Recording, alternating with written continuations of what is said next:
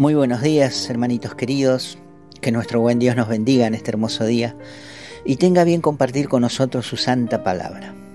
Palabra que es vida, que fecunda el bien en nuestros corazones, reconforta el alma y nos sana el cuerpo.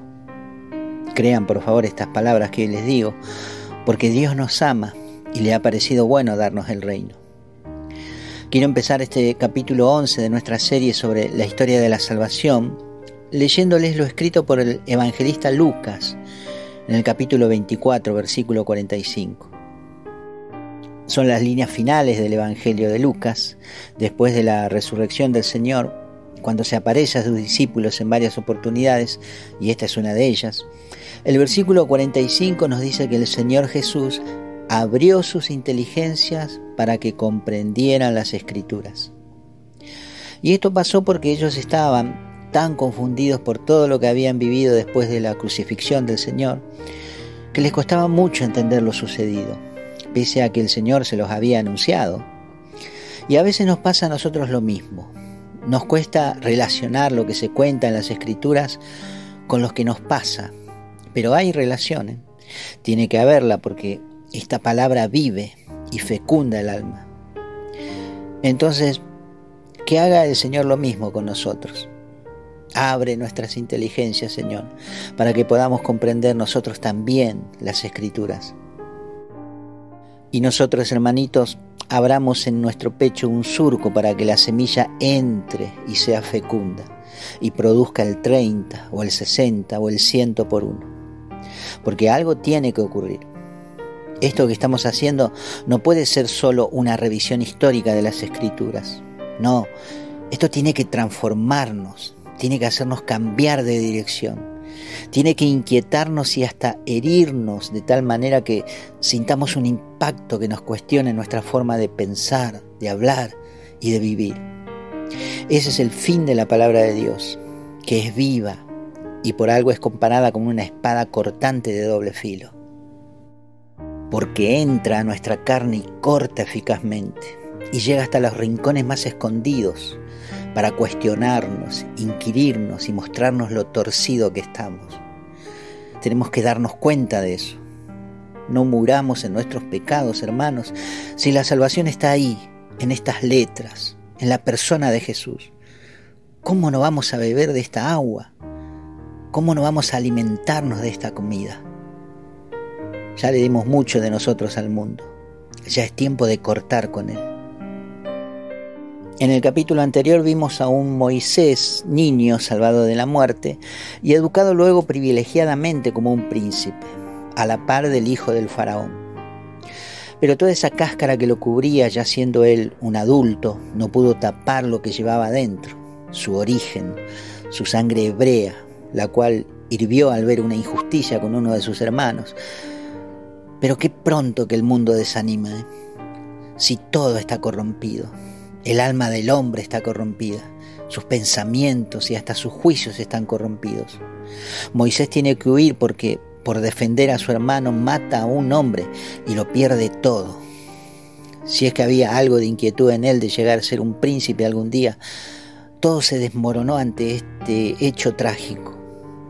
Y uno es nadie cuando sale de su tierra. Pero abramos las hojas del Éxodo en el capítulo 2 versículo 15 en adelante, y leamos. Llegó Moisés al país de Madián, se sentó junto a un pozo.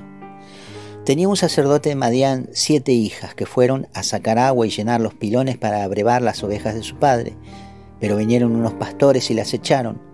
Entonces levantándose Moisés salió en su defensa y les abrevó el rebaño. Al volver ellas a donde su padre, Reuel, éste les dijo, ¿Cómo es que vienen hoy tan pronto? Respondieron ellas, un egipcio nos libró de las manos de los pastores y además sacó agua para nosotras y abrevó el rebaño. Preguntó entonces a sus hijas, ¿y dónde está? ¿Cómo habéis dejado ir a ese hombre? Llámenlo para que coma con nosotros. Aceptó Moisés morar con aquel hombre, que dio a Moisés a su hija Séfora. Esta dio a luz un hijo y le llamó Gerson, porque Moisés dijo, forastero soy en tierra extraña. Bien, como se habrán dado cuenta, el texto va rapidísimo. En pocas líneas ya sabemos que Moisés llega a Madián, que defiende a unas mujeres, que lo invitan a comer y ya está casado con una mujer llamada Séfora que le da un hijo llamado Gerson. Y todo esto en ocho versículos. En lo que sigue se nos cuenta que murió el rey de Egipto. El texto dice que en este largo periodo, porque se calcula que Moisés a esta altura del relato ya tiene cerca de 80 años. Y observen esto, ¿eh? a los 40 llegó a Madián y hasta que el relato retoma el rumbo pasaron 40 años más. ¿Recuerdan que habíamos hablado del significado de los números? Bueno, el número 40 es el tiempo de la preparación, del desierto, de la prueba. En todo este tiempo podemos suponer que Moisés ya se calmó de las penas de Egipto, porque a poco de formar su familia, su vida en Madián es la de un pastor de ovejas. Con Céfara tienen un hijo más al que llaman Eliezer, pero su vida ha pasado 40 años criando ovejas, digamos que está tranquila, demasiado tranquila. Lo más probable es que en su cabeza también se hayan tranquilizado los pensamientos respecto a Egipto y al pueblo de sus hermanos, su propio pueblo aún esclavizado por el faraón. Moisés tiene ahora 80 años, ya no tiene la fuerza de los 40, ya no reacciona como en su juventud que con la sangre hirviendo dentro de sí salió en defensa de su hermano, o cuando se enfrentó a varios hombres para defender a las mujeres al llegar a Madián. No, Moisés es un hombre en la tercera etapa de su vida. Quizás piense como muchos piensan en esta etapa, lo que no hice de joven ya no lo voy a hacer ahora de viejo, hasta que sucede lo inesperado. Algo que va a movilizar lo que el tiempo y las costumbres campesinas han hecho en el temple de Moisés. Vamos, hermanitos queridos, al libro del Éxodo, al capítulo 3, y leamos. Moisés era pastor del rebaño de Yetro, su suegro, sacerdote de Madián. Una vez llevó las ovejas más allá del desierto y llegó hasta el Horeb, la montaña de Dios. El ángel de Yahvé se le apareció en forma de llama de fuego, en medio de una zarza. Vio que la zarza estaba ardiendo, pero que no se consumía. Dijo pues Moisés, voy a acercarme para ver este extraño caso. ¿Por qué no se consume la zarza? Cuando vio ve que Moisés se acercó para mirar, lo llamó de en medio de la zarza diciéndole, Moisés, Moisés. Y él respondió, aquí estoy. Le dijo, no te acerques aquí, quítate las sandalias de tus pies porque el lugar en el que estás es tierra sagrada. Y añadió, yo soy el Dios de tu padre, el Dios de Abraham, el Dios de Isaac y el Dios de Jacob. Moisés se cubrió el rostro porque temía ver a Dios. Muy bien, hermanitos, observemos esto. Moisés llega por casualidad hasta el monte Oreb. Casualidad. El texto nos dice la montaña de Dios. Recuerden que el Sadai, el nombre con el que el Génesis nos hablaba al principio de Dios, significa Dios de la montaña. Y tengan en cuenta esto porque muchas cosas importantes sucederán no solo en este monte, sino en otros como este. El término ángel de Yahvé refiere en estas líneas a Dios mismo y no a un ángel mensajero.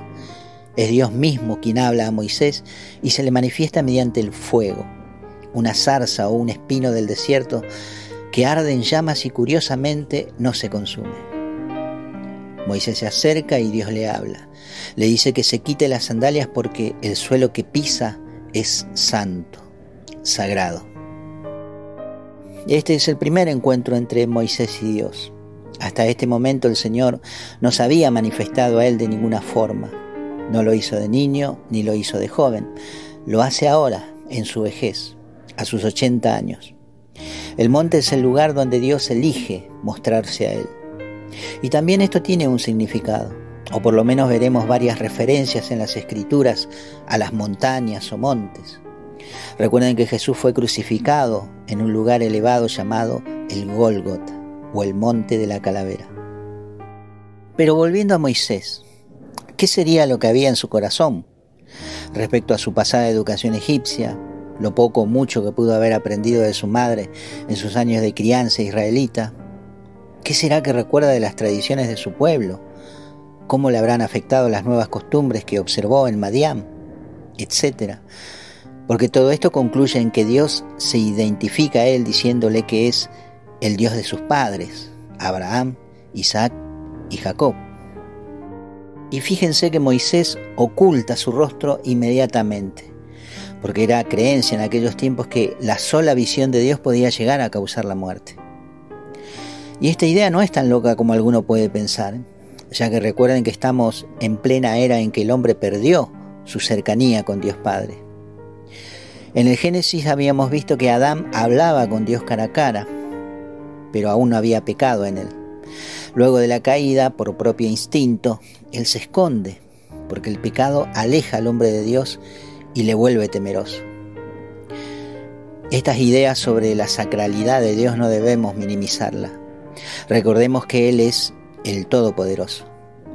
Por algo en el Nuevo Testamento, una vez realizada la obra de Cristo en la cruz y devolviéndonos el Señor a una nueva relación con Dios Padre, se insiste mucho en la santidad en la búsqueda y la permanencia de los hijos de Dios en la santidad.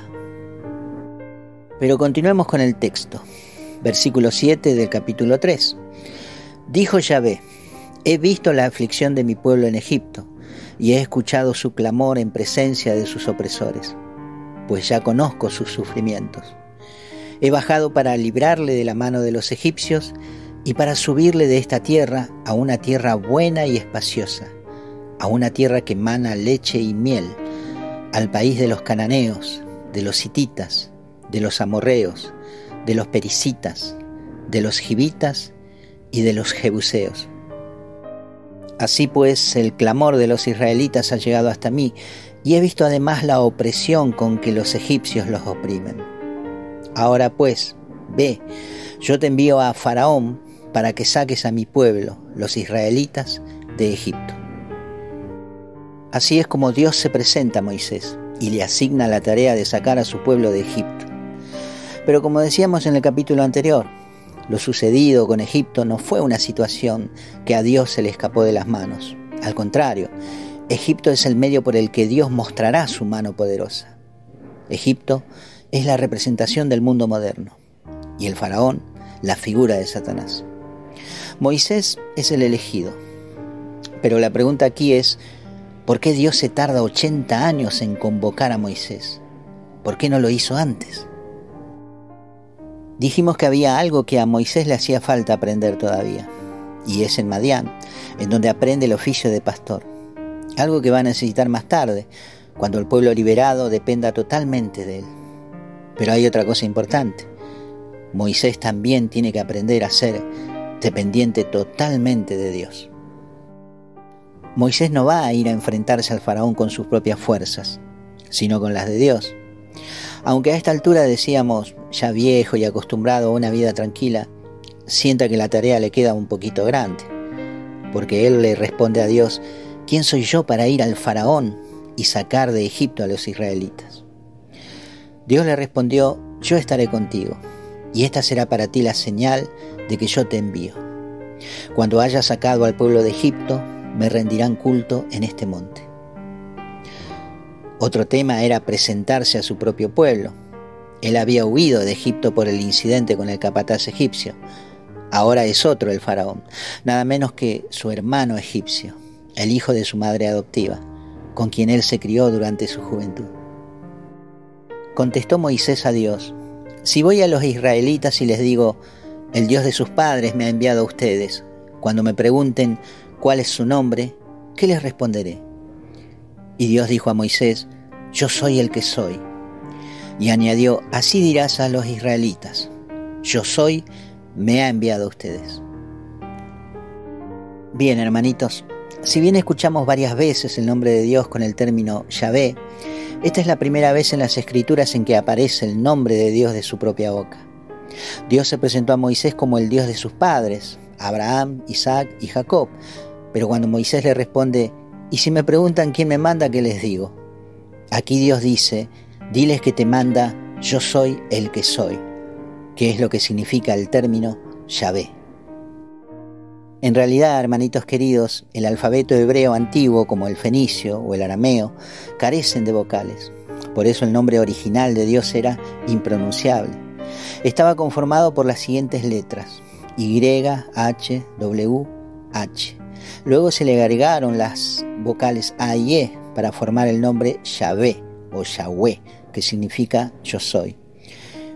En el alfabeto griego la primera consonante es la J en lugar de la Y y se le agrega la E y la O, formando el nombre de Jehová, que significa lo mismo, yo soy.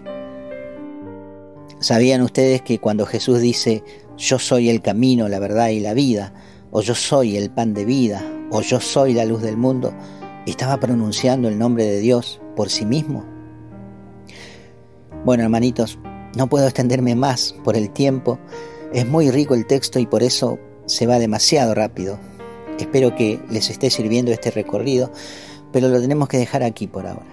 Les mando un beso grande.